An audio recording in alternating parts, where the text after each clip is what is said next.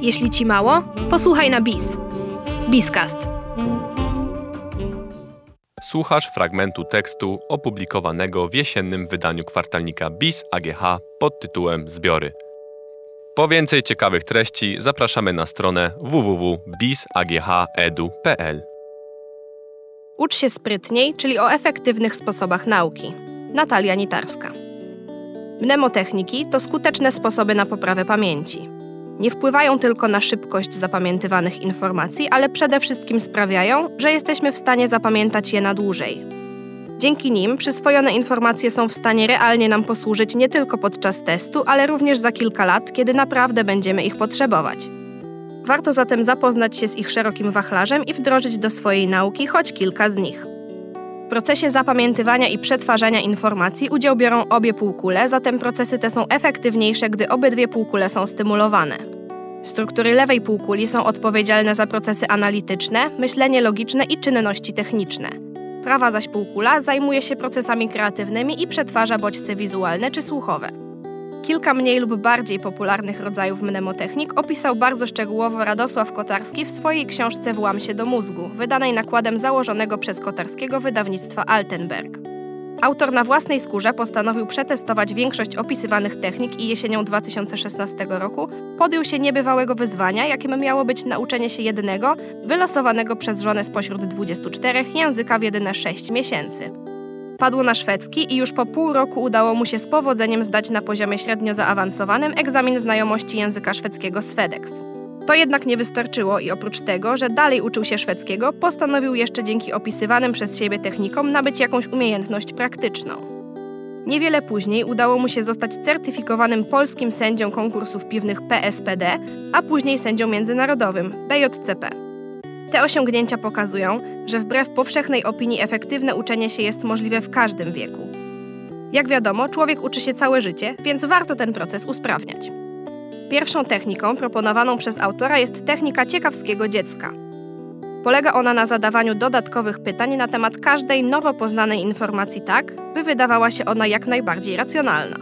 Pytamy o to dlaczego, jak, w jakim celu, by zakotwiczyć informacje w mózgu. Pytania nie powinny być zbyt trudne, a odpowiedzi na nie powinniśmy znać lub móc znaleźć je w naszych materiałach do nauki. Aby tak się stało, nie powinniśmy pytaniami odbiegać zbyt mocno od tematu, który musimy przyswoić. Według badania opublikowanego w Journal of Research in Science Teaching w 2010 roku, uczniowie wybierający metodę ciekawskiego dziecka uczyli się tego samego materiału tylko 4 minuty dłużej niż ci, którzy materiał przyswajali przez jego kilkukrotne przeczytanie. Jednym nauka zajęła 32, a drugim 28 minut. Różnica jest mała, a niewiele później udowodniono, że wiedza przyswojona metodą ciekawskiego dziecka została z uczniami na dłużej. Kolejną ciekawą metodą nauki, którą warto wcielić w życie, jest metoda testu zderzeniowego. Jego właściwości dobrze opisuje eksperyment, który w 2006 roku przeprowadzili badacze Jeffrey Karpicke i Henry Rediger. Studentów podzielono na dwie grupy i przeprowadzono dwie sesje nauki. W pierwszej sesji obydwie grupy studentów miały za zadanie przeczytać i przyswoić tekst. Podczas drugiej sesji nauki pierwsza grupa dostała szansę na ponowne przeczytanie i przyswojenie tekstu, a drugą czekał test ze znajomości jego treści. Następnie sprawdzono wiedzę uczestników 5 minut, 2 dni i tydzień po zakończeniu nauki. Co ciekawe, grupa, która mogła przeczytać tekst dwukrotnie, a pozbawiona była dodatkowej próby sprawdzenia swojej wiedzy, poradziła sobie lepiej tylko za pierwszym razem. Po upływie dłuższego czasu druga grupa uzyskiwała znacznie lepsze wyniki. Późniejsze badania również potwierdziły, że próby przywołania zakodowanych informacji z pamięci pozwalają lepiej i na dłużej zapamiętać informacje. Następnym razem zamiast czytać po raz kolejny ten sam tekst, spróbujcie sami zadać sobie na jego temat pytania. Co ważne, metoda ta działa nawet jeśli nie uda Wam się od razu udzielić poprawnej odpowiedzi na zadane pytanie. Inną metodą, a raczej wskazówką, jest zmiana miejsca nauki.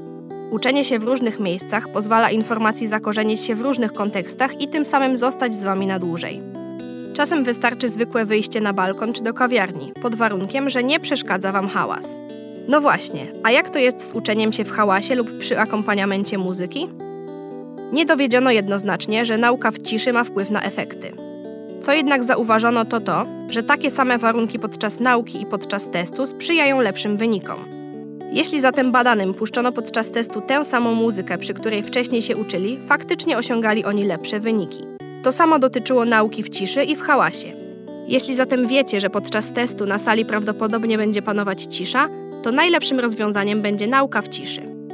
Według mnie najbardziej interesującą prezentowaną w książce metodą jest metoda pałacu pamięci.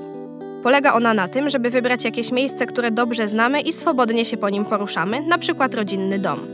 Następnie w poszczególnych pomieszczeniach domu umieszczamy przedmioty, które kojarzą nam się z zapamiętywanymi informacjami. Im bardziej zabawne skojarzenia przychodzą nam do głowy, tym lepiej. Ważne jednak, aby były one jednoznaczne. Później, kiedy potrzebujemy zapamiętane informacje przywołać, po prostu idziemy na wirtualny spacer po domu, oglądając wszystkie przedmioty, które tam się znajdują i dzięki temu przypominając sobie zapamiętane informacje. Inna wersja tej samej metody nie wymaga zakorzeniania informacji w istniejącym już miejscu. Podobny skutek przyniesie, gdy wymyślimy je od podstaw lub stworzymy zwykły wierszyk czy rymowankę.